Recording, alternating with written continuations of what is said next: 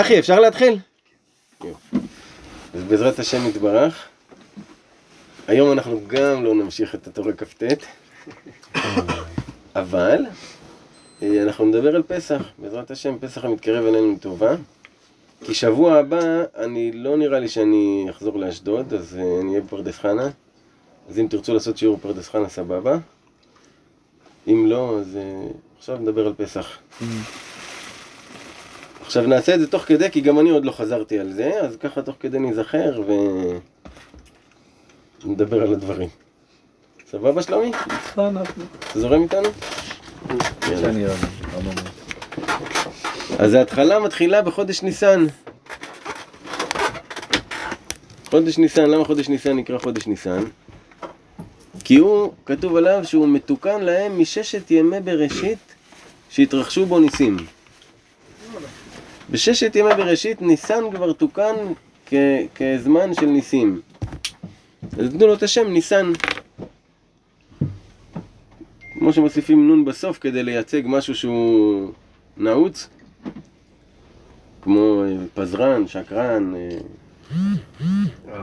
רברבן, דברים שמים אה, נעיצה בסוף. עושה, עושה הפעולה. אז ניסן, כן, נאמן לעשות ניסים בזמן הזה. ניסיון זה על שם נס. כי מי שעומד בניסיון עושים לו נס. עכשיו, חודש ניסן הוא החודש הראשון של השנה, למעשה. החודש הראשון של המצוות. בתשרי אמנם היה בריאת העולם, אבל החודש הראשון שממנו מתחילים למנות, שהוא הראשון של החודשים, זה חודש ניסן. חודש ניסן של יציאת מצרים זה החודש הראשון. שם קיבלנו את המצוות קידוש החודש וכל העניינים האלה. עכשיו, בסוד האותיות יש 12 אותיות שאחראיות על, שמהם משתלשל בעצם ה-12 חודשים בשנה, 12 איברים בגוף, 12 כוחות בנפש ו-12 שבטים ו-12 מזלות, אמרתי? לא. יפה. אז ה-12 אותיות האלה זה ה' ו' ז', ח' ט' י', ל' נ' ס', ע' צ' ק'. 12 אותיות. האות הראשונה זה האות ה'. האות ה' זה האות של חודש ניסן. חודש ניסן השתלשל מאות ה'. אות ה' היא אות הנפש, מייצגת את הנפש. עכשיו, האות ה', ממנה השתלשל חודש ניסן, ממנה השתלשל מזל טלה. מה העבודה זרה שהייתה למצרים? הטלה, הם היו עובדים את הטלה, את העז הזה שיש לו קרניים כאלה, זה הדמות שהם היו עובדים. ובחודש ניסן, הקדוש ברוך הוא בכוונה עשה את הנס בחודש ניסן, בזמן שהכוכב שלהם שולט, להכניע את העבודה זרה שלהם בזמן שהשליטה שלה. בחודש ניסן, במזל טלה, הצטווינו לשחוט את הטלה על קורבן הפסח. הבנת? זאת אומרת, הפך על הפך בפנים. שחטנו להם את האלוהים שלהם בפנים. זה, זה הכוח שקיבלנו במעשה הזה של האמונה עיוורת. כי זה לא הגיוני שאנחנו שוחטים להם את האלוהים והם לא הורגים אותנו. אז זו. זו הסיבה שלמעשה טלאים? שאנחנו... אה, כן, זו הסיבה שלקחו דווקא טלה ולא כן. משהו אחר? כן, בגלל שהוא היה האלוהים שלהם? כן. כן, למדנו את זה גם ביוסף. רע קראו לו, לא? כן, אבל. הדמות שלו שהוא היה נראה זה כמו... כן. עזאזל. אמ, רגע, אז הם לא היו אוכלים... אה, לא, זה היה קדוש אצלם, כמו... לא אוכלים כמו בשר? פרה אצל ההודים. לא אוכלים אולי בשר של זה. לא- כן. נכון, למדנו אצל יוסף שהוא שכנע את המלך שייתן להם את השטח. בדיוק, הוא אמר, כן, שיהיה להם שטח כן. מרעה. בדיוק. מצרים. אז מזה נשתלשל מזל טלה, חודש ניסן, רגל ימין, רגל ימין בספירות מה זה? זה נצח. נכון אומרים תמיד להתחיל ברגל ימין. ההליכה מתחילה ברגל ימין. והכוח בנפש זה כוח השיחה. הכוח הזה של השיחה, למה כתוב ויהי אדם לנפש חיה, ותרגומו לרוח ממללה. מה זה נפש חיה? זה האפשרות לדבר, לסוח. כל זה השתלשל מהאות ה'. זאת אומרת שלכל זה יש קשר, אחד עם השני. מה המצווה שיש לנו בליל הסדר? לספר ביציאת מצרים, לספר את הניסים. יש לנו מצווה להרבות בשיחה. על מה השיחה? על כל הניסים שקרו לך בחיים, גם מה שכתוב בהגדה, וגם הניסים שקרו לך שהיית פסח, זה, פסח. והשם הציל אותך באיזה סיטואציה והיה לך נס. להיזכר בכל הניסים, ולספר את זה, ואז נהיה כבר, יש הרבה על מה לדבר, כי כל אחד נזכר בנס שלו. אחרי הכוסות יין, אחרי הזה, נהיים שמחים. אז זה חודש ניסן. בחודש הזה, באלף של חודש ניסן, בשנה השנייה לצאתם ממצרים, הקריבו את הקורבן הראשון על המזבח, במשכן. זה היה היום הראשון של הקרבת. הקורבנות. היום הראשון של הקרבת הקורבנות, קורבנות הנשיאים. כל יום היה נשיא של שבט אחר מקריב קורבן. זה היה הפתיחה של, המק... של המזבח בעצם. אז השבט הראשון היה שבט יהודה. הקורבן הראשון היה נחשון בן עמינדב. זה שפתח את הים, הוא גם פתח את ההקרבה של הקורבנות. הוא, הוא הביא אנרגיה של פתיחה. וככה כל נשיא של כל שבט בכל יום מקריב. 12 ימים. וב... כנגד כל שבט. עכשיו, היום אין לנו מזבח, אז אין לנו את הקורבן הזה.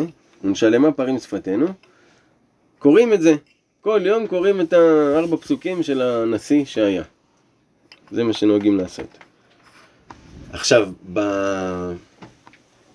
ברובד הקצת יותר עמוק של זה, קראתי פה בהגדה של מוהרוש, שמשם אנחנו נלמד עם פירוש אור זרוע, שהוא אומר שה-12 נשיאים זה מסמל 12 סוגים של צדיקים, שכולם אמיתיים. פשוט כל אחד הוא שבט אחר ודרך אחרת, אבל כולם מכוונים לאמת. כל הצדיקים מכוונים לאמת. זה שאתה הולך בדרך מסוימת, זה לא אומר שה- שהדרך של השני פסולה. זה פשוט הדרך שלו. אתה מבין? אתה חייב להתחיל להסתכל שגם השני מכוון לשמיים, אז מה אם הדרך שלו היא שונה משלך? והוא רואה את הדברים אחרת. אולי אחד קצת יותר דתי, קצת שומר מצוות יותר, אחד קצת פחות שומר מצוות והוא עובד בצורה אחרת. כל אחד יש לו את הדרך שלו. וכל אחד גם הוא משתייך בשורש שלו לשבט אחר.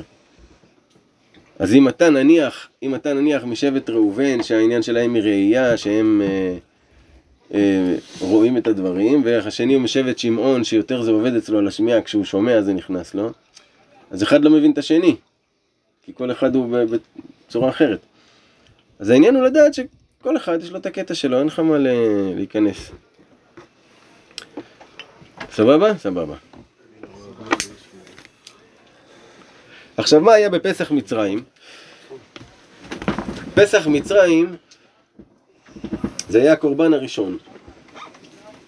עכשיו אני מדבר איתכם על, על ניסן שהם היו במצרים. שעכשיו הקדוש ברוך הוא אומר להם, כחצות הלילה אני יוצא גואל את ישראל. ארבע ימים לפני הם נצטוו לקשור כל בית, צריך לקחת לעצמו טלה משלו ולקשור אותו למיטה. לקשור אותו למיטה, וכששואלים אתכם מה אתם עושים, אתם אומרים להם אנחנו קושרים את הטלה שלכם, ועוד ארבע ימים אנחנו גם שוחטים אותו. ברדו בפנים. כן. וזה היה בי' בניסן. זה היה שבת, בגלל זה חוגגים את שבת הגדול. זה היה ביום שבת. קשרו את זה למיטה, י"ד בניסן, המצווה הייתה לקחת את הטלה הזה, בזמן שאתם חגורים, מותניכם על רגליכם, עתיקים עליכם כבר, אתם מוכנים לצאת, בזמן הזה אתם מהר מהר לוקחים את הטלה, שוחטים אותו בבית, לא שוברים את העצמות אפילו, צולעים אותו כמו שהוא,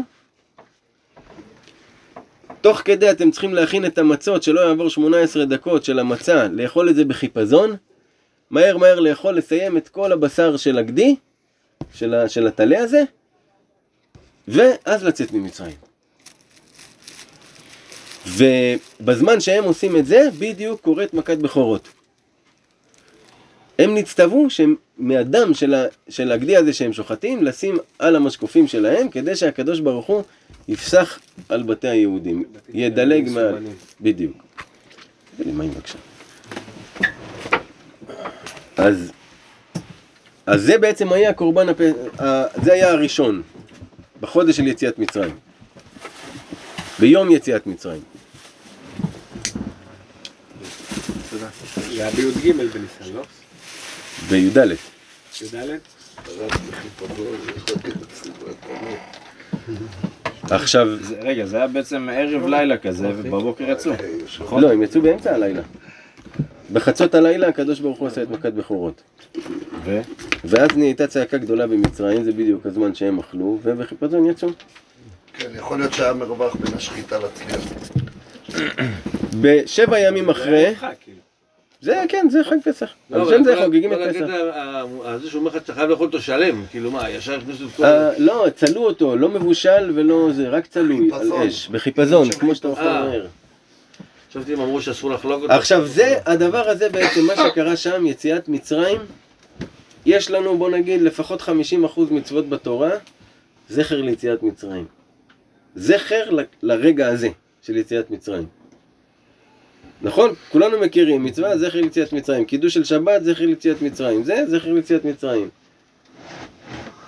מה כל כך היה גדול ברגע הזה? שברגע הזה נהיינו לעם שקיבלנו על עצמנו את השם שהוא האלוהים שלנו. במהלך המשוגע הזה, של כאילו, מה אתם עושים? כאילו, מה, מה, זה רק, זה בנוי על אמונה, אתה מבין? כן. על אמונה שמשה רבנו בא ואומר להם, הם ראו אמנם את כל המכות וכל הזה, אבל הם, מתוך אמונה הם באים ועושים את זה, יוצאים למדבר עם תיק. אחרי שהם אכלו ארוחה כזה בחיפזון, עם הילדים, עם כולם, עם הזה, יוצאים למדבר, לא יודעים לאן הולכים, הולכים לארץ המובטחת. זה שיא האמונה. לכתך אחריי במדבר בארץ לא זרועה. זה החסד שהקדוש ברוך הוא זוכר לנו. שהלכנו אחריו במדבר בלי לדעת לאן. כאילו שמחנו עליו בעיניים עצומות. אז הוא זוכר לנו את זה. אז כל דבר שהוא זכר ליציאת מצרים, גם מזכיר לקדוש ברוך הוא שהלכנו אחריו. אם מסבירים לנו יפה, אנחנו נבין. אנחנו נלך אחריך, רק תסביר לנו יפה, שנבין. תן פה מכה שתיים. בגלל זה הערב רב מטשטשים אותנו, שלא נבין. עכשיו, זכר לדבר הזה, אנחנו חוגגים את חג הפסח, בעצם. בזמן בית המקדש היו ממש שוחטים את הטלה במקדש וחוגגים את הימים של הפסח, כמו שמצווה, שש, שבע ימים לא יהיה לך חמץ, לא שאור. לבאר את כל החמץ מה, מהבית שלך. זה בעצם הרעיון. הרעיון הוא כפשוטו. לבאר את החמץ. מה זה חמץ? כל הדברים האלה שהם אה, עשויים מקמח בעצם, שהם טופחים. לבאר את הכל מהבית שלך, שלא יהיה לך בבית שום דבר חמץ. כפשוטו. כפשוטו, זה המצווה הכי טובה, שלא יהיה לך שום דבר חמץ בבית. גם לא למכור, לא כלום, לא להשאיר אפילו חמץ למכירה. אלא אם כן זה דבר שהוא ממש, אתה יודע, יקר ואתה לא יכול להיפטר ממנו. כאילו יש קטע בלזרוק. יש קטע בלזרוק את הדברים ולהיפטר מהם, אפילו שזה וואלה, יש לך פה עשר חבילות של אה, אה, ספגטי. וואלה, מה לעשות? לבאר את החמץ, מבאר את זה. סבבה, כסף הלך, כאילו אתה מרגיש את הזה, יש עניין בזה. ולבאר את זה. זו המצווה. וויסקי ב-800 שקל. אמונה עיוורת. לא, אם זה דבר שהוא יקר ערך, אז, אז עושים אותו במכירה, כן? אז זה המצווה עכשיו בימים האלו, לנקות, לנקות את הבית, לנקות את המשרד שלך, לנקות את האוטו שלך, לנקות את הדברים, ל- לנקות, פשוט מאוד, מהחמץ. עכשיו, ב- ברובד היותר עמוק הוא מסביר פה ב, ב, בהגדה שהחמץ הוא מסמל את הטבע והמצה את ההשגחה. שמצה, למה היא מסמלת את ההשגחה? כי אתה צריך להשגיח עליה. שלא יעבור 18 דקות מהרגע שהתחלת להתעסק איתה, צריך להשגיח, מישהו משגיח שלא לא תעבור את הזמן. אז כל הזמן העיניים שלך עליה היא, היא משהו שמשגיחים עליו. לעומת חמץ, שאתה מניח את השעור ואת הרכיבים, ואתה נותן לזה שהטבע יעשה את שלו, וזה יתנפח, ואתה מכניס. זה הבדל בין השגחה לבין טבע. אז כל הדברים בעצם, וכל הבעיות שיש לבן אדם בחיים, הם בגלל שהוא חושב שיש כזה דבר שנקרא טבע. הוא חושב שיש דבר כזה שנקרא טבע, שעל פי הטבע כך וכך יקרה. ואז זה שהוא מאמין ש, שיש טבע, מצמצם לו את האופציות שיקרו לו ניסים. כי בתוך הטבע לא נכנסים ניסים, נס זה דבר שהוא מעל הטבע, אתה צריך להאמין שאין טבע. ואם אתה מאמין שאין טבע, יכולים לקרות לך דברים שהם משוגעים. דברים משוגעים יכולים לקרות לך. קראתי על זה משהו ממש יפה. טוב, אחרי זה אני בעצם לא צריך. עכשיו, מה זה לבאר את החמץ, לבאר את הטבע? זה להתחיל לחפש בתוך עצמך איפה אתה מתנהל מתוך טבע. איפה התוואים שלך סוחפים אותך להתנהג בצורות מסוימות. במקומות האלה אתה צריך להפוך את זה להשגחה. מה זה השגחה?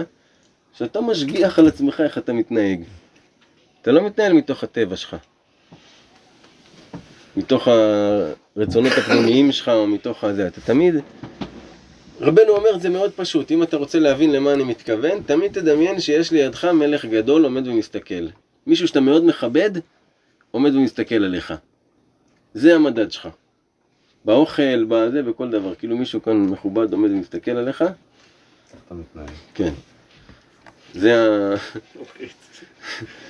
כן. כי אז, כי אז גם כשאתה לבד אתה בעצם אה, מתנהג יפה. בכל מקרה, הוא אומר שהמקום שבו זה הכי הכי פוגע בבן אדם זה הפרנסה. שהאדם חושב שהפרנסה קשורה איכשהו לדרך הטבע. פרנסה זה דבר שהוא לגמרי לגמרי לגמרי מעל הטבע. זה, לכל אחד פה יש ניסים בעניין של הפרנסה של ה... שהוא יגיד שזה מעל הטבע. עכשיו, כשנופלים לתוך המקום והזמן, שאתה חושב שהזמן יביא לך את הכסף, או המקום, או אתה צריך ללכת לשם כי שם זה קורה, או... ככה זה, או... טבע. כן, בדיוק. כן. דווקא אז זה חמץ ואתה מפספס את, ה... את הקטע. לעומת שאתה יודע שהכל בהשגחה, ואם אתה לא יכול להיות במקום ההוא, לא קרה כלום, הפרנסה שלי תגיע עד אליי. ואתה מחזק את עצמך בהשגחה. זה לא דבר שהוא בא ככה. אתה מחזק את עצמך ל... להפוך את זה. ברגע שאתה קולט את עצמך, הולך עם התוואים, ברגע שאתה נזכר, הופ הופ, רגע רגע, אני רוצה להשגיח פה על הסיטואציה. כשאתה משגיח, יש השגחה. כשאתה משגיח יש השגחה, בדיוק. זה ההשגחה וטבע. האם אתה מתנהל מתוך... אה, אין מישהו פה למעלה ששולט? בתוך הסקריפט. כן. זה כמו שלמדנו עם הכוח המדמה והשכל. בדיוק זה. כוח המדמה זה ההתנהלות הזאת של הטבע, והשכל זה שאתה עולה ואתה רגע משגיח מלמעלה ומנתב את עצמך, וחושב על כל הסיטואציה, על ההשלכות, מה יכול להיות במצב הזה, מה יכול להיות במצב הזה. אתה מפעיל שכל. אתה לא סתם מתנהל. וזה נפלא, כי כשהאדם הוא במצב כזה, הוא מלך. הוא הוא מלך. כן. למדתי את השפה. יפה. אז בפשוטו מה עושים? מבארים את החמץ מהבית. אה, חשבונות נפש בזמן הזה זה טוב לעשות את מה שאמרנו עם הטבע, עם הזה. אור לי"ד בודקים את החמץ, בחורים ובסדקים. מה זאת אומרת? לענייננו. יום שלישי הבא, שהשמש יורדת, שקיעה, קצת הכוכבים, לוקחים נר, יפה חמודי, ומברכים אשר קידשנו במצוותיו וציוונו על ביעור חמץ. והולכים עם הנר הזה, מסתכלים בסדקים, בחורים, בזה, אם יש פה חמץ, אולי נפל איזה חתיכה ביסלי, אולי יש איזה בגלה שהתנפח ולא ראינו אותו. בכל החדרים אתה עובר. חוץ מהשירותים ומקומות שאתה לא זה. כל החדרים, ככה כפשוטו. אפילו שניקיתם את הבית ואין שום פירור. יש עניין בזה. בבדיקה הזאת דווקא עם הנר להסתכל בחורים ובסדקים. ואפילו שזה מטפטף שעבר בכל הבית. לא נורא, זה יורד. ה- ברוך השם. הרעיון פה היותר עמוק זה שאתה צריך לחפש את החמץ בחורים ובסדקים של הנפש שלך. מה זה חורים וסדקים? סדקים זה איפה שאתה חלש. שזה הנקודת תורפה שלך, אתה יודע שאם אם ניסיון כזה קורה אתה לא עומד בו. אתה חלש שם. זה סדקים. וחורים זה קטעים ש... שאין לך. לא יודע מה, אתה לא שם לב לדברים קטנים נגיד, לא יודע מה. כל אחד יש לו חסרונות, החסרונות זה החורים, והסדקים זה המקומות שאתה חלש בהם. אז עכשיו אומרים לך, במקומות האלה תתחיל לבדוק. במה אתה חלש? תסתכל שמה, אולי יש משהו חמץ, אולי אתה שמה שמת משהו על הטבע. כי רק בטבע יכול להיות שאתה חלש, בהשגחה, מי יודע מה יכול להיות? הכל אפשרי, בהשגחה. ואותו דבר בחורים, הדברים שאתה חושב שיש לך חיסרון בהם, תגיד האומנם, ותבדוק. בהשגחה, יכול להיות שיש לך אותם, הכל אפשרי בהשגחה. אז רק בטבע יש לך בכלל חורים וסדקים. הבנת דורון? דורון. יא דורון. אז בודקים את זה, מה עושים? כל החמץ שנשאר לנו, שמים אותו בצד עד מחר בבוקר. מחר בבוקר זה אומר כבר ערב פסח, רביעי בבוקר.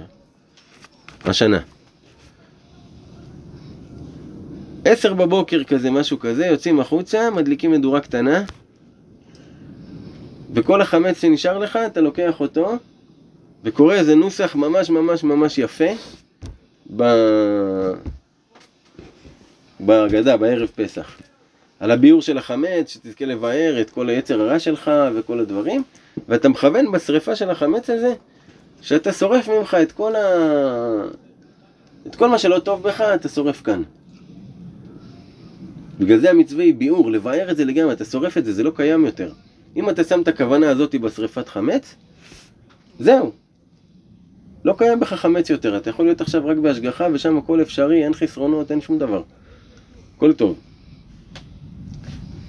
זה אמרנו בערב פסח. יפה. מה זה בערב? ביום? ביום כאילו, שהולך להיות הסדר. יפה. ואז, רגע, אני אוסיף משהו לפני שה... יאללה, אז יונתן, אתה יכול להביא לי רעננת? קראתי ב... מעל הזמן של... אה, איך קוראים לבחור הזה? לא? לא חשוב. בקיצור, הוא אומר, מה ההבדל בין אה, חמץ למצה? זה בעצם החטא וההי. את אותן אותיות ויש את החטא וההי כאילו. שבעצם הוא אומר בתכלס, אם אתה מסתכל בפיזי, הרי כל מה שחמץ ו, ו, ומצה עשויים מאותו דבר, נכון? שזה כל היסודות בעצם, נכון? יש לך את האדמה שזה השעורה נגיד, ויש לך את המים שאתה מוסיף לבצק, ויש לך את האש שהיא מחממת ועופה את הבצק. יש לך את האוויר שזה מתנתק. ההבדל היחידי זה באוויר, שבחמץ יש אוויר ובמצה לא כל כך נותנים לו להיכנס. והוא אומר, ותראה גם החטא וההי, כאילו איך הן בנויות, שהחטא סגורה, כאילו. אז האוויר כאילו נשאר, אתה מבין? כן. וההי פתוחה, וזה יוצא. אז הוא אומר שכל הקטע, בסופו של דבר, וזה גם מתקשר למה שאתה אומר עם טבע וזה, זה ענווה בפסח. אוקיי? שתוציא את האוויר, אל תתנפח. ולא אתה, אתה לא שולט. תוריד את הראש, וכאילו תן לה- להשגחה כן. לשבת עליך. אבל פה אנחנו. לא אומרים תוריד את הראש, אלא אתה לא. תהיה הראש של ההשגחה שלך. תוריד את הראש, הכוונה, תבין שלא בידיים שלך, צא כן. מהטבע. כן, כן. זה מהטבע, בדיוק. בדיוק. ואז אה, בערב יש לנו את ליל הסדר. יש לנו את ה... אומרים את הפרשה הקטנה בתורה, לא הרבה לקרוא, של קורבן הפסח. כי זה כביכול כאילו הקרבנו קורבן פסח, אז קוראים את הפרשה הזאת. מתי? בערב פסח. בערב, בערב?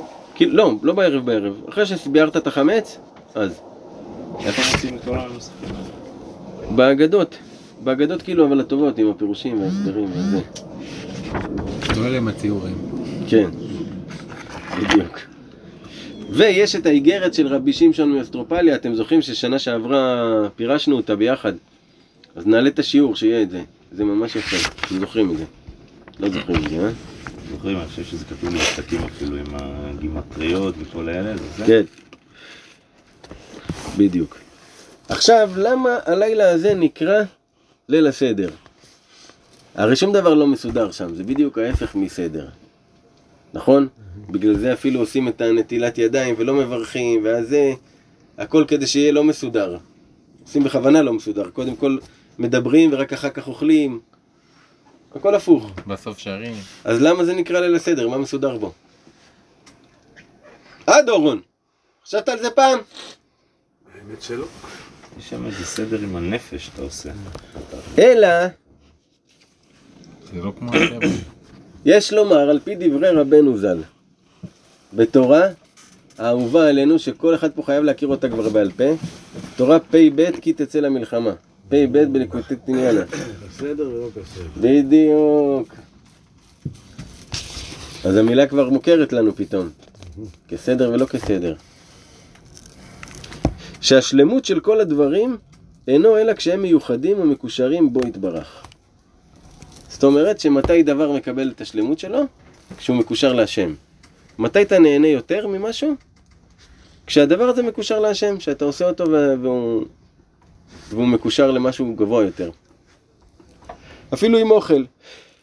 אם אתה אוכל ואתה מכוון באוכל הזה עכשיו שהוא ייכנס לך לגוף והוא יחיה אותך וייתן לך חיות ושמחה, זה רק הכוונה שאתה רק חושב בזמן שאתה אוכל.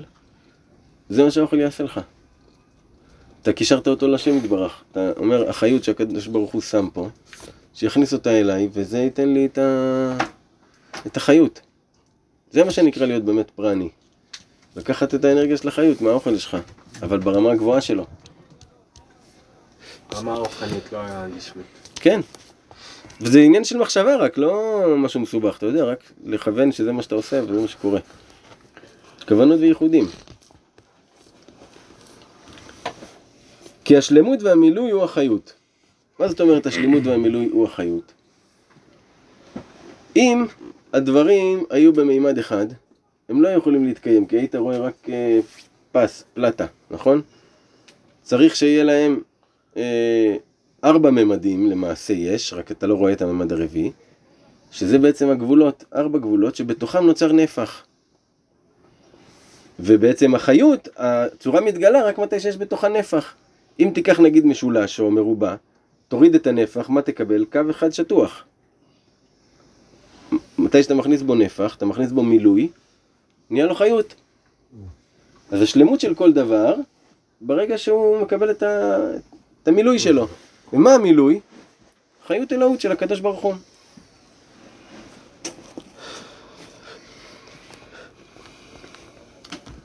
והחיות היא המוחין והשכל. כמו שכתוב, החוכמה תחיה. אז מה החיות שיש בכל דבר? בעצם מה המימד הרוחני, הנפח שיש בכל דבר? זה החוכמה והשכל ש- שיש בתוכו. כל דבר עובד על שכל מסוים, שגורם לו להיות מה שהוא, הבקבוק הזה. הוא עשוי מחומר שאטום, אז הנוזל לא יוצא ממנו, יש לו את הבליטות האלה כאן שגורמות לו לעמוד, יש לו פקק שגורם שהגזים לא יצאו, הוא מורכב מאיזשהו שכל מסוים שגורם לו להיות הבקבוק. אם את אותם החומרים תרכיב בשכל אחר, הוא יהיה משהו אחר, הוא יהיה כוס. אתה מבין? אז החוכמה שיש בכל דבר והשכל ששמו בליצור את הדבר הזה, זה החיות שלו. אם תיקח את השכל הזה, אין לו חיות, הוא נהיה כלום, חומר.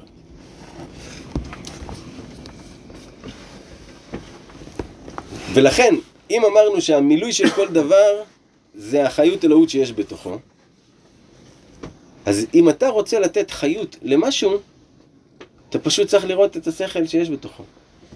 מה זאת אומרת לתת חיות למשהו? תדמיין לעצמך עכשיו את כל החיים שלך, בצבעים שהם, אבל פתאום משהו שאתה נותן לו חיות, מקבל נפח כזה ומימד וצבעים כמו של טריפ, כמו של LSD. אותו, הוא פתאום נראה ככה, בצבעים כאלה יפים וחיים. בגלל ששמת בתוכו חיות אלוהות. לדוגמה, האישה שלך. ברגע שאתה מקשר אותה להשם יתברך, נהיה בה חיות. מה זאת אומרת נהיה בה חיות? אתה כבר לא מסתכל עליה כהיא, כפלונית. אתה מסתכל עליה כבר כ... כי הקדוש ברוך הוא, רגע, מה הוא אומר לי כאן דרכה, מה קורה פה דרכה. ואז בעצם ההתייחסות שלך היא אל הקדוש ברוך הוא. אבל זה רק, שיווית, זה רק קורה דרכה. שיווית, שיווית השם לך תמיד, בהכל. זה להסתכל בשכל שיש בדבר. ברגע שאתה מסתכל, פתאום, הופ, הוא מתעורר. האוטו שלך אפילו. פתאום אתה מתחיל להסתכל בשכל, איך בכלל הוא הגיע אליי, איזה כיף לי שיש לי אוטו כזה. איזה זה תענוג, תראה איזה אוטו, איזה זה, איזה יופי, איזה זה, אתה מתחיל לתת לו חיות. פאק, הוא פתאום זוהר לך יותר, יותר כיף לך בו. כל דבר ודבר, אתה נותן לו חיות, אתה נותן לו את החיות. והוא נהיה צבע זוהר יפה. מתי דיברנו על הצבעים הזוהרים? בשיעור של כ"ט עכשיו לא מזמן. לא, ועכשיו דיברת איתי על הרגל, שאתה מזיז טיפה את הרגל, וזה מותח את כל האזור הזה, אחי, כל כן. השכל הזה שיש בדבר הזה, נותן לזה חיות. בלי זה זה לא היה שווה כלום. בדיוק. אז עכשיו אתם זוכרים שהתורה הזאתי היא נקראת כי תצא למלחמה. שיש בחינה כסדר ובחינה שלא כסדר. א', ב', ג', ד', ה', ו', ז', ח', ט', י', צחי, זה כסדר. ת', ש', ר', ק', אחורנית, זה שלא כסדר, נכון? הבחינה כסדר, זה נקרא אדם. הבחינה שלא כסדר זה נקרא חווה, שהם נבראו אחור וקדם. מקדימה היה אדם, מאחור הייתה אישה, אבל כל אחד עם הפנים מושך לכיוון אחר. סבבה? בפשיטות של הדברים, האם אתה מתקדם בחיים, או אם אתה הולך אחורה בחיים. אם אתה מתקדם בחיים, זה נקרא כסדר. כי החיים, הם הולכים בהתקדמות. התקדמות, התקדמות, התקדמות, התקדמות, התקדמות, כל הזמן אתה מתקדם, אתה אף פעם לא הולך אחורה. אם אתה הולך אחורה, זה הפך החיים.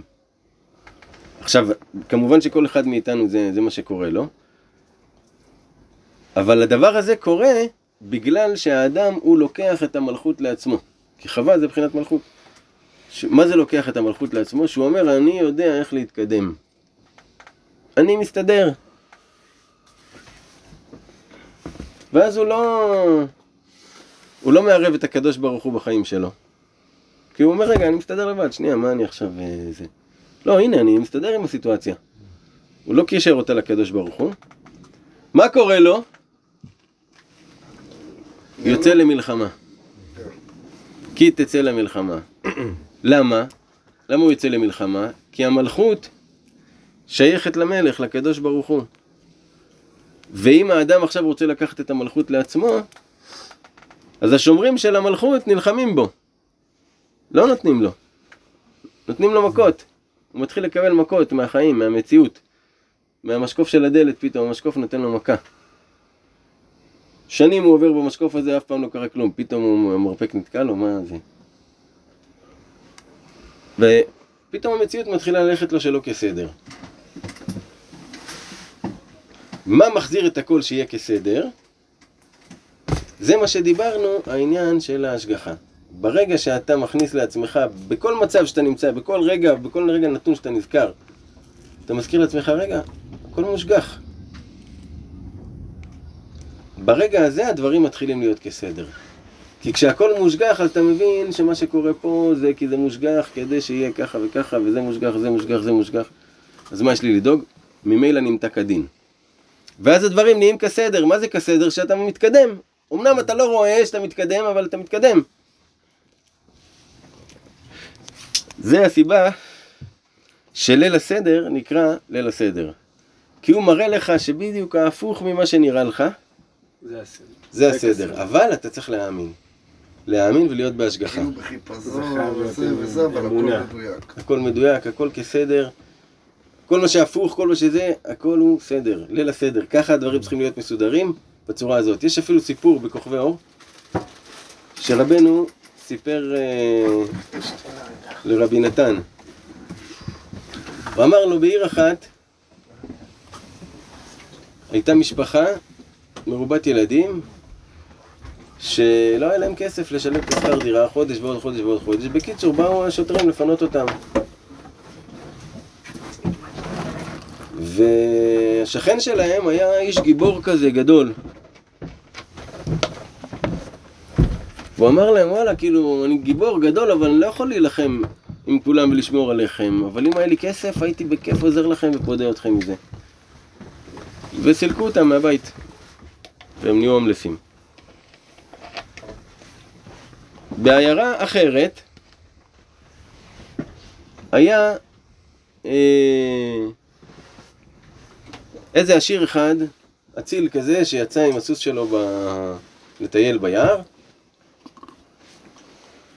והוא מטייל ככה כולו עם הגאווה שלו וזה וזה, והוא ראה כרכרה של אנשים תקועה בבוץ, ומנסים להוציא אותה והם לא מצליחים. אז אמר להם, וואי, אני מצטער, כאילו, אני, יש לי כסף, אני, אבל כסף לא יכול לעזור, אני לא גיבור, הייתם צריכים פה מישהו גיבור שיעזור לכם להוציא את העגלה. אבל אם זה היה תלוי בכסף, הייתי מוכן לשלם מה שצריך לעזור לכם.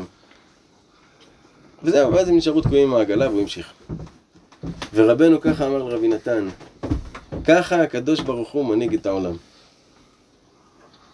כי לכאורה אתה אומר, מה, מה הבעיה לסדר שהעשיר היה נמצא בעיירה הזאת והגיבור היה נמצא פה?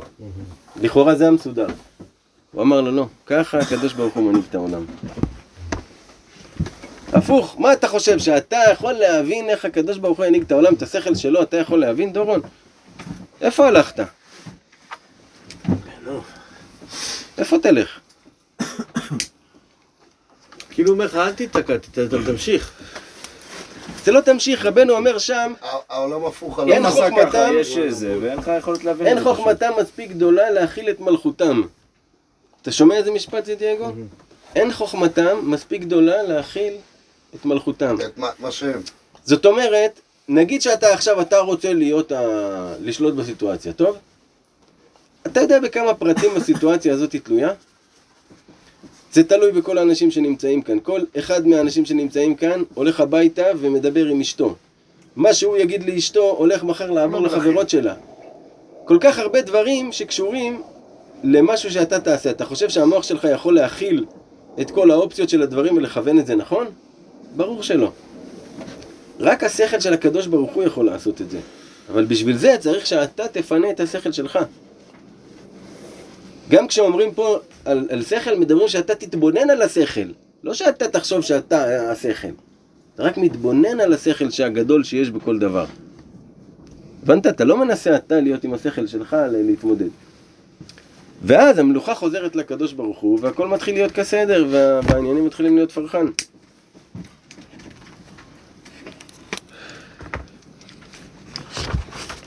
ואז בלילה יש לנו את ליל הסדר. שכחתי משהו? מישהו רוצה להזכיר לי אם שכחתי משהו? יש עניין של דלת כוסות. זה חשוב, ואני אומר את זה קבל עם ועדה. לשתות יין אדום טוב. זה המצווה האמיתית. יין אדום טוב. לשתות את כל הכוס. לא להגיד, לא, אני... ארבע? כל הארבע. כוס של יין יפה כזאתי, שותים אותה בהסבה. לפני בכלל שמתחילים את כל העניינים, יש קידוש, אתה מרביץ כוס בהסבה, מה קורה לך באותו רגע? לפני הליל סדר, כולם לחוצים, יש כזה אווירה של... אה, כולם רעבים, לא אכלו כל כך, זה, יאללה, מתי האוכל? ברגע שאתה על הבטן ריקה הזאת, מרביץ את הכוס יין, המוח של כולם טס, תש, נפתח לכולם, פאף, העיניים. מהיין הוא נותן איזה אחת, כשזה יין אדום טוב, הוא נותן לך איזה אחת כזאת, המוחין שלך מתרוממים, וכבר לא אכפת לך כלום ממה שקורה. תוך כדי דיבורים עניינים, כבר מרביצים עוד כוס. המוחין שלך עולים, בכלל לא אכפת לך מה שקורה. ואז נפתח הדיבור, ומתחילים לדבר, וצחוקים, ותוך כדי שרים, ותוך כדי זה, ותוך כדי זה, ותוך כדי זה, בגלל שאתה על יין, אז היין משמח ומרומם. ואז הכוס השלישית כבר באה עם האוכל, שאתה כבר אוכל ואתה טוב לב, יענו על כוס שלישית של יין, שותה אותה בהסבה, כולך טוב, יענו, בכיף. נהנה, זו הרגשה מאוד מרוממת. ואחר כך הכוס הרביעית שהיא שולחת אותך לישון. בטוב, תישן טוב לבב. וזה הסוד שצריך לשתות דווקא ארבע כוסות יין על מה שזה עושה לך למוחין. זה חלק מה... חלק מהרעיון זה שאתה תהיה תחת השפעה של, של הכוסות יין האלה. בשביל לחוות את החוויה. אבל ארבע זה כאילו המינימום, אתה יכול אה, לסחף יין, אין לך בעיה. כן? כל כל עוד המוחין כל שלך ההתחלות לפרעה. בפורים, אז המצווה הראשונה היא עד לא ידע. יש לנו, שימו לב, יש הרבה עניין, גם בפורים, גם בזה, לסלק את הדעת. כן. להגיע למצב שהדעת שלך מסתלקת, כי הדברים היפים קורים כשהדעת שלך לא פה. כמו באימון, שהשריר גדל דווקא במנוחה. כל הזמן זה הפוך על הפוך. אנחנו, אנחנו רואים את ההפך ממה שבאמת קיים, תמיד. מי הבן אדם שאתה הכי פחות רואה? צחי. את עצמך, אתה רואה החוצה. כולם רואים אותך, רק אתה לא רואה את עצמך. איפה המים? מה שלך, ואתה משתמש, ואחרים משתמשים בו יותר ממך. כן, אתה מבין? זה הכל הפוך על הפוך, צחי, שבט תחשוב. כן תחשוב. סתם, ניסן, זה פשוט נעים לי. הפוך על הפוך. מה אתה עושה? אתה מתחכך במקום? אנחנו מתחככים ביחד. טוב, אז עושים קידוש, אמרנו, שותים את הכוס בהסבה. הסבה זה אומר על צד שמאל. למה אנחנו שותים בהסבה? כל הקטע של הלילה הזה, זה להראות שאנחנו בני חורין, בני מלכים. בני מלך מלכו של, של עולם. אז אנחנו מתנהגים כמו מלכים. עכשיו המלכים, אם שמתם לב, הם לא יושבים על כיסא בשולחן, הם יושבים כזה כולו כזה פרוס כזה על צד שמאל, בסבבה שלו, וככה הוא שותה. זה הדרך של מלך. הוא מסב על כריות, על זה. בגדול הרעיון אם אתה יכול לסדר לעצמך כזה כיסא של זולה כזאת, זה הכי טוב. עם כריות, עם זה, כולך מלכותי. צריך לעשות חג אצל מוש. ואתה מרביץ את הכוס בהסבה.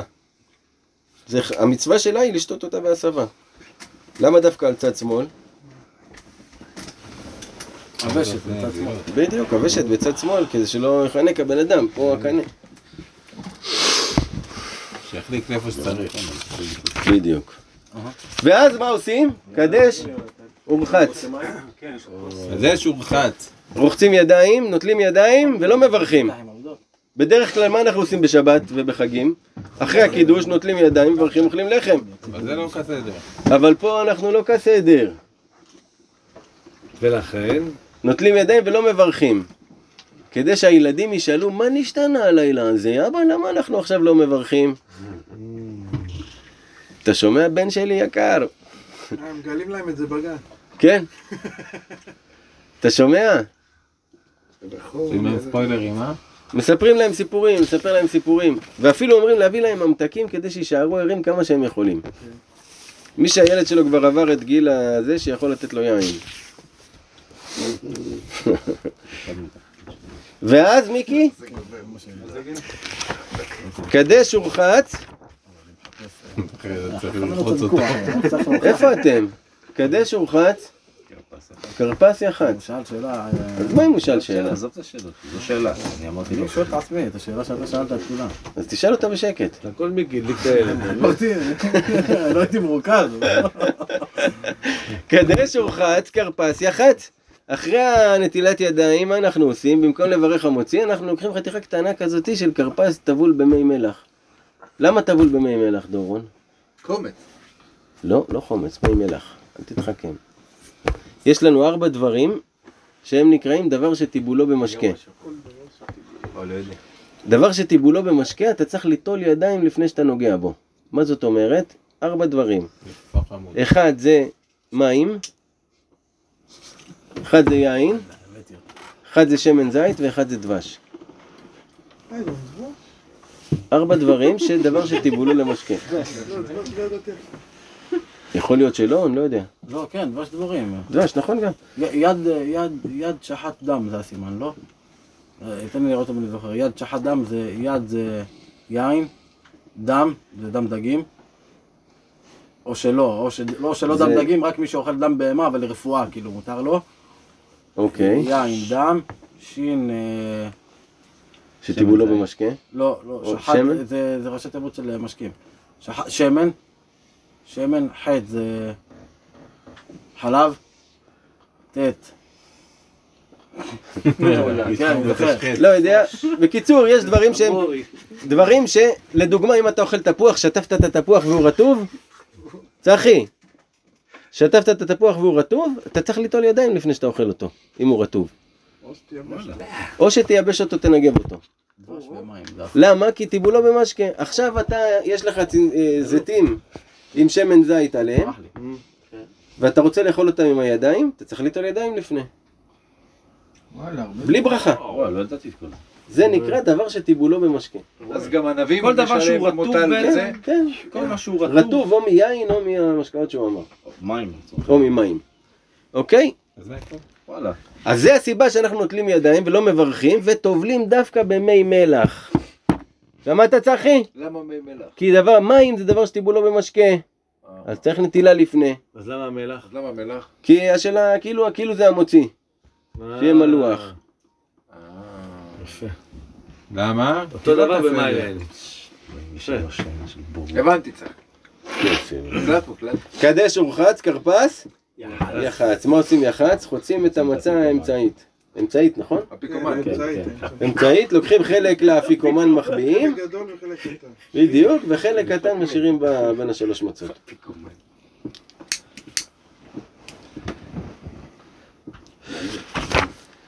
אחר כך מתחיל מגיד.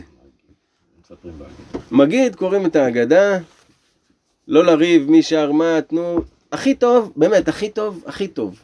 הנהגה, באמת, קבלו ממני, שקיבלתי מרבותיי, הכי טוב, שלא אכפת לך שום דבר בליל סדר. אתה רק תדאג לשתות את הארבע כוסות יין שלך, לאכול את הכזית של המצה, לזה, מה מסתדר, בסוף אתה תהיה שבע, אל תדאג, אתה תאכל, יהיה כיף. תן לכולם שידברו, מה אכפת לך? מה אתה רוצה לשיר עכשיו? מה, אתה נהיית זמר? תן למי שרוצה שישיר. תשיר, תצטרף איתו, לא יודע, מה אתה עכשיו רוצה להשמיע את הקול שלך? תן לאחרים שידברו. ואז, היה לך עניינים. כי תמיד, תמיד בליל סדר נהיה עניינים.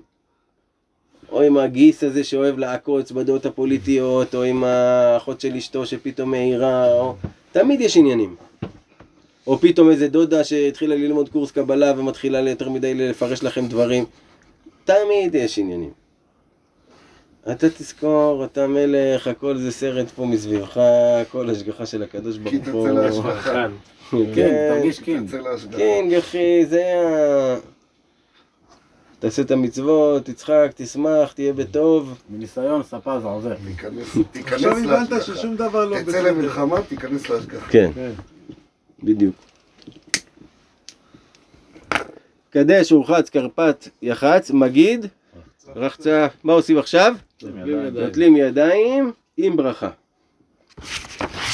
ואז באים, מברכים, לוקחים את השתי מצות, החצי הזה שנשאר מהזה, והמצה למעלה, מברכים עליהם שתי ברכות, המוציא לחם מן הארץ, אפיקומן. על אכילת מצה. אכילת מצה. מת על השלב. יפה, על אכילת מצה, ואז מה, מה עושים עכשיו? עדיין לא מתחילים לאכול ולהשתולל. קדש, ורחץ, כרפס, יחץ, לא, מגיד, רחצה, מוציא קר- מצה, לא, מגיד רחצה, מוציא מצה, שולחן עורך, שולחן עורך. זהו, מגיד אז אומר את ההגדה. במגיד יש לנו את הפסח מצה ומרור שאומרים? מרור כורך. שולחן עורך. לא, הנה, מרור כורך שולחן, אל תשגעו אותי. אבל קודם כל... מיקי, שיוריד לנו את השולחן. את המצה עם המרור. אני כבר... מרור כורך, שולחן עורך, בדיוק. על ואוכלים. בא לשגע אותי. הוא אוהב לא? קיצוצים, ישר. עזבתי את תקתק המרור. לי את העניין, תנגע למרות- לארוחה. למרות שכל הזה אני מחכה לזה. כן. בקיצור, אוכלים את המרור, החרוסת, כל העניינים. ויש שלוש דברים שצריך להגיד בפסח. כל שלא אמר שלוש, שלוש דברים האלה בפסח לא יצא ידי חובתו, ואלו הן פסח, מצה ומרור. אז לזכור להגיד את זה. אפילו שאתה תחת השפעת יין וסמים קשים. טוש טוש. טוש טוש טוש טוש. תרד. מה? תעצור שנייה בצד. ואז, ואז, צפון זה אומר שאוכלים את האפיקומן בסוף, אחרי שאכלת כבר את הכל, אחרי הקינוחים, אחרי כל העניינים, אחרי התה עם הננה, אחרי העוגה של פסח, אחרי הכל. אתה אוכל את האפיקומן ככה יבש כמו שהוא, גם כן בהסבה, ואז עושים ברכת המזון. וקוראים הלל. יש עניין לקרוא הלל בלילה הזה. ובלילה הזה מסופר על רבי לוי יצחק מברדיצ'וב, זכותו תגן עלינו, שהוא בכל ליל הסדר בהלל, זה נקרא הלל הגדול, שזה פרק קל"ו בתהילים, הודו להשם כי טוב כי לעולם חסדו, יאמרו זה כי לעולם חסדו, 26 פעמים כתוב כי לעולם חסדו. וזה כנגד כל מלאך, כנגד מלאכים, 26 מלאכים. ומסופר שאצל הרבי לוי יצחק מברדיצ'וב כל ה-26 מלאכים בכבודם ובעצמם היו יורדים אליו עם כל פסוק שהוא היה אומר. היה יורד מלאך אליו לשולחן. לכן זה סוד גדול לקרוא את ההלל בסוף ההגדה, ואז הכי טוב ללכת לישון ולא לבלבל את המוח. למה אם אתה עכשיו תתחיל לדבר על המצב במדינה ועל ה... ואתה גם ככה מטושטש. ועל הזה ועל הזה, ופתאום כן, תיכנס לשיחות ועניינים. כל, ה, כל, ה, כל הקדושה והכיף שצברת ירד לך פה עכשיו על השטויות עם הגיסחה. אז הכי טוב ללכת, או ללכת להתבודד, לטייל עם עצמך, להוריד את היין, או זה, ללכת לישון, להיעלם. סבבה? עד שיש חג, מה להיעלם? ביחד. תיעלם ביחד. העיקר אל תדבר הרבה. זה העיקר. לא לדבר הרבה. למה ברוב דברים לא יחדל פשע? אם תדבר הרבה, ימשוך אותך בלשון ויקח אה, אותך. אתה אומר יש משהו שכאילו מקטרגים על היום הזה, זה כמו בטח, בטח. כניסת שבת יש מריבות. בדיוק. אז בליל סדר, מה הקטרוג שם? אתה רוצה לדעת? אם כבר. לעשות כעס. אני זוכר ש... אני לא זוכר... הבריאות. לא זוכר מי בדיוק אמר לי את זה, אבל זה מאז אני הולך עם זה, שעיקר, עיקר העיקרים בליל הסדר, אם אתה רוצה שבאמת ליל סדר יהיה מוצלח, העיקר זה אל תכעס. אל תכעס. אל תכעס. לא חשוב מה קורה, אל תכעס. ואל תקפיד ושום דין. כעס זה כאוס, שום כאוס זה דין. לא בסדר. שום דין, שום דין אל תעשה, שום דין. אפילו אם זה תגיד אני מדבר איתה מחר. אבל הוא מנסה שם במקום הזה. בפרט עם היין, כי היין יש לו חרב פיפיות, אתה יכול רגע אחד להידלק, כי אתה כבר בחום. אז צריך להיזהר מהכעס. עכשיו עוד דבר כיפי ויפה ומדהים שעושים בחודש ניסן, זה נקרא ברכת האילנות. יוצאים לשדה, ויצא יצחק לסוח בשדה, אמרנו ששיחה זה הכוח של החודש הזה. אני עשיתי כבר, עוד פעם זמן? לא, פעם אחת בחודש. אתה יוצא, אתה מסתכל על עצי פרי, פרדס או משהו כזה, ויש ברכה ממש יפה שאתה מתפלל על כל הנפשות והרוחות והנשמות, ועל הפירות שאתה תאכל במשך השנה הבאה, שהם יהיו לך התיקון בדיוק לגוף שלך. איזה ברכה זאת, אתה יודע, אתה, השנה זה מדהים. שברכתי את זה, פתאום תפסתי כזה הבנה. בוא'נה, אתה מברך שלא חיסר בעולמו כלום, כלום. כאילו, כן. תסתכל על הטוב, כאילו, תסתכל על השלמות, אל תתמקד ב... אבל מי מטשטש את כל זה? אתה יודע? אני עליתי על זה. מי מטשטש את כל זה? היופי שאתה רואה מול העיניים, מה שאתה רואה מול העיניים שלך, מטשטש אותך. כן. כי אתה רואה, אתה מסתכל מהעיניים שלך ונראה לך שזה המציאות. אפילו באינטראקציות עם בני אדם. אתה רואה משהו וזה מתפרש אצלך, אבל זה לא המציאות באמת. העיניים שלך הן מהתלות בך, מיקי. ואנחנו מאמינים לעיניים שלנו, כי זה אנחנו. גם לא עיניים, זה איך שאתה מפרש את הדברים. שמשון הלך אחרי עיניו, נקרו פלישתים את עיניו. זאת אומרת, העיניים אומרים לך שהן מתעתעות בך. אפילו שאתה רואה בעיניים. מראה עיניים זה לא ראייה. אבל השמיעה יותר טהורה. כאילו, ההבנה שלנו היא נוצרת מהראייה. מבלבלת כשאתה רק שומע, אתה מבין. דברים אחרים מאשר ממה שאתה גם רואה. בתוכנו, כאילו הראייה מבלבלת את היצורים של- של אבא. מה שהיה אמור של להיות, החוכמה. יפה. פתאום רוצים משהו שלא היה אמור להיות. יפה, שהוא לא על פי החוכמה. יפה, דייגו.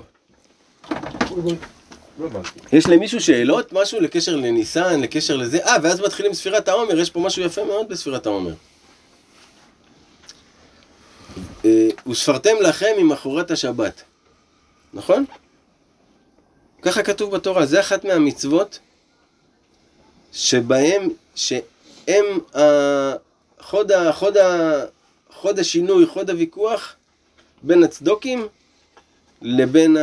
לבינינו. כי כתוב בתורה משהו, והחכמים שלנו, על פי קבלה שהם קיבלו בעל פה, עושים אחרת ממה שכתוב. כתוב ממחרת השבת, וספרתם לכם ממחרת השבת, שספירת העומר תתחיל אחרי שבת. אז הצדוקים מה עושים? היום זה הקראים, הם מתחילים את הספירה משבת של פסח, לא מהיום אחרי כמו שאנחנו. והחכמים שלנו קיבלו קבלה בעל פה, ממחרת השבת מדובר על אחרי יום טוב שהוא גם כן נקרא שבת. הוא נקרא שבת על שם השבתון שלו, ששובתים בו ממלאכה. זה הכוח של לשון הקודש, שהחכמים יש להם את הסוד, לדעת בסוד הניקוד, שכתוב שם שבת, מדובר על השביתה, ולא על היום עצמו. הבנת? ושם שם יסוד המחלוקת של ספירת העומר, של, ה... של קיצור, אנחנו הצדוקים סופרים שלנו. יום אחרי פסח. אנחנו יום אחרי פסח מתחילים ספירת העומר. מה זה יום אחרי פסח? פסח. מוצאי פסח, מוצאי... יום אחרי ליל הסדר. זה מה שאני אומר. אז למה אתה שואל? זה טוב. לבדו. ואז מתחילים ספירת העומר. 49 יום שהם אה, בעצם... מה קורה שם? אני שנה שעברה פספסתי את כל המהלך הזה. כל אז הנה, אתה, לא, אז עכשיו כן, אתה... אז עכשיו אתה תדייק אותו. בגלל זה צריך להקשיב, צחי. מקשיב, רק אמרתי לך, תסביר טוב. צחי ביקש שאני אסביר טוב, אז אני רגע הלאה. ואסביר טוב. תודה. תשב בהסבה. בדרך כלל, בשביל שמשהו יתקיים אצלך, הוא צריך לעבור תהליך. לאט לאט, לאט לאט הוא הולך ומתפתח עד שאתה קונה אותו בנפש. נכון? אתה לא פתאום מקבל מתנה להיות uh, ספורטאי. אתה לאט לאט בונה ומתאמן וזה וזה, ואז אתה נהיה ספורטאי. זה לא, אתה לא פתאום יום אחד התעוררת ספורטאי, מקבל מתנה משמיים. לא. זאת אומרת, אור אמיתי, בשביל שהוא אה, יהיה לו קיום, הוא צריך לעבור תהליך ולהיבנות. במצרים, עם ישראל, היו בנקודה שאם אם הם נשארים שם עוד שעה אחת, זהו, הם נופלים לאבדון. אז אין זמן עכשיו לבנות את התהליך, עד שהם יקבלו את האור וזה וזה. אז מה הקדוש ברוך הוא עשה? נתן להם את האור הכי חזק. מושכני אחריך נרוצה. הוא הראה להם אור הכי גבוה שהם חייבים לרוץ אחריו, ביטל להם את הבחירה בכלל. מרוב האור הגדול שהם ראו. אבל אז, בשביל שיהיה לזה קיום, הוא לקח את האור והוריד, ופתאום הרגשנו חושך. מ-50 שערי קדושה, פתאום אנחנו למטה בשער התחתון ביותר. אחרי שהוא הוציא אותם. כן, יום אחרי שהוא הוציא אותם. קודם הוציא אותם, אבל כן. אחר כך אמר להם... יום אחרי לקח את כל האור. והתחיל לאט לאט לבנות להם את האור, יום אחרי יום. היום אחד יום לעומר, יום למחרת, שתי ימים לעומר. שלוש, עד היום החמישים. מה קורה ביום החמישים? מתן תורה. או, אז תראה כמה סגולה יש לערב חג, לפי מה שאתה אומר, כאילו. בטח. כמה אור יש בזה, כי יום למחרת זהו, הוא לוקח את האור. כן. האור הזה שהוא מוריד. ליל שימורים הוא לכם. הוא מוריד אותו. כן. אתה יודע שהיו קהילות, כל היום, מה שהוא אומר לך, את כל הדברים שהוא אומר לך, זה לעשות את זה במהלך היום. היו קהילות שהיו יושנים כל הלילה עם הדלת פתוחה. היו צוחקים כאילו זה מחכים לאליהו הנביא שיבוא, זה לא זה הסיבה, זה להראות שליל שימורים הוא לכם ואנחנו לא מפחדים. כתוב ליל שימורים לא יכול לקרות כלום לבית הזה הלילה. ויושנים עם הדלת פתוחה. לא מפחדים שמישהו ייכנס. לא מפחדים מכלום, פותחים את הדלת, שזה דבר, אתה יודע, ב- בגולה וזה, אין דבר כזה לעשות דבר כזה. אני הולך למגדליים, וכל ה... כל ה... כל הבתים תיכנס. אה, זהו. ואז ספירת העומר מקבלים את האור לאט לאט לאט לאט בונים שם אותו. לא. שימו לב, צחי. נכון, היה לנו את חגי תשרי, ועכשיו מתחיל סשן חדש של חגים. אתם זוכרים, חגי תשרי זה נבנה מאלול, נבנה מהלך שלם עד שהסתיים סוכות, ואז זאת חנוכה, אתם זוכרים כל המהלך הזה? אז זה, במחצית הראשונה זה נקרא תשרי, יש ראש השנה בתשרי, ויש ראש השנה בניסן.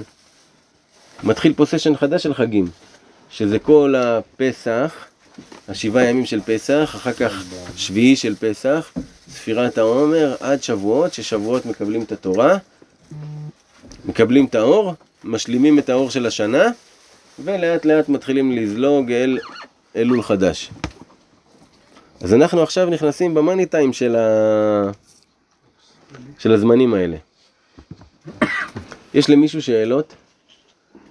כן, כן, בבקשה. אתה לא הסברת את זה עד הסוף. אמרת שיש לנו 50 ימים לעומר. כן. 49 ימים, יום 50 זה זה. ואיך אנחנו מקיימים את ה-49 ימים? סופרים, פשוט סופרים ולא מסתפרים, לא זה, כל היום זה. יום ראשון לעומר? כן. אין ברכות מסוימות? יום זה? הברכה, זה הברכה? זה הספירה. כן. היום הוא ככה וככה. לעומר, שזה ככה וככה. כן. כל יום בתפילה בבוקר? לא, בלילה אומרים. אחרי הערבית של יום חודש. ומי שלא מתפלל ערבית. שמחה תזכורת בטלפון ל-10 בלילה. ספירת העומר, שיצעק לך, ספירת העומר, ספירת העומר. זהו. כן. ובזמן הזה שכאילו אני סופר את העומר, אז אני צריך לחשוב על זה ש... אנחנו נלמד מה נעשה שם, בעזרת השם. הוא יבנה איתנו את שנה שעברה פספסתי את זה איתכם, אני בדיוק התחלתם. זה. איפה היית? איפה היית, צחי? לא הייתי אולי מחויב לתהליך. לא היה מחויב לתהליך. זה מה הדבר הכי לא היה מחויב לתהליך. אתה מבין? טוב, אז הפעם אתה מחויב לתהליך? אני חושב שכן. יופי. אז התהליך מתחיל פה. עוד שאלות? ברוך אדוני לעולם, אמן ואמן.